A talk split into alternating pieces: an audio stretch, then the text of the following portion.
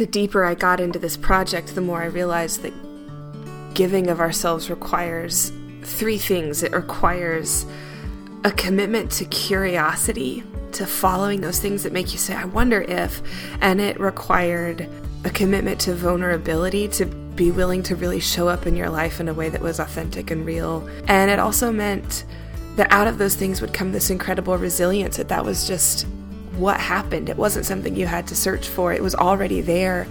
And if you opened up to curiosity and vulnerability, resilience would follow. It would show up if you let it.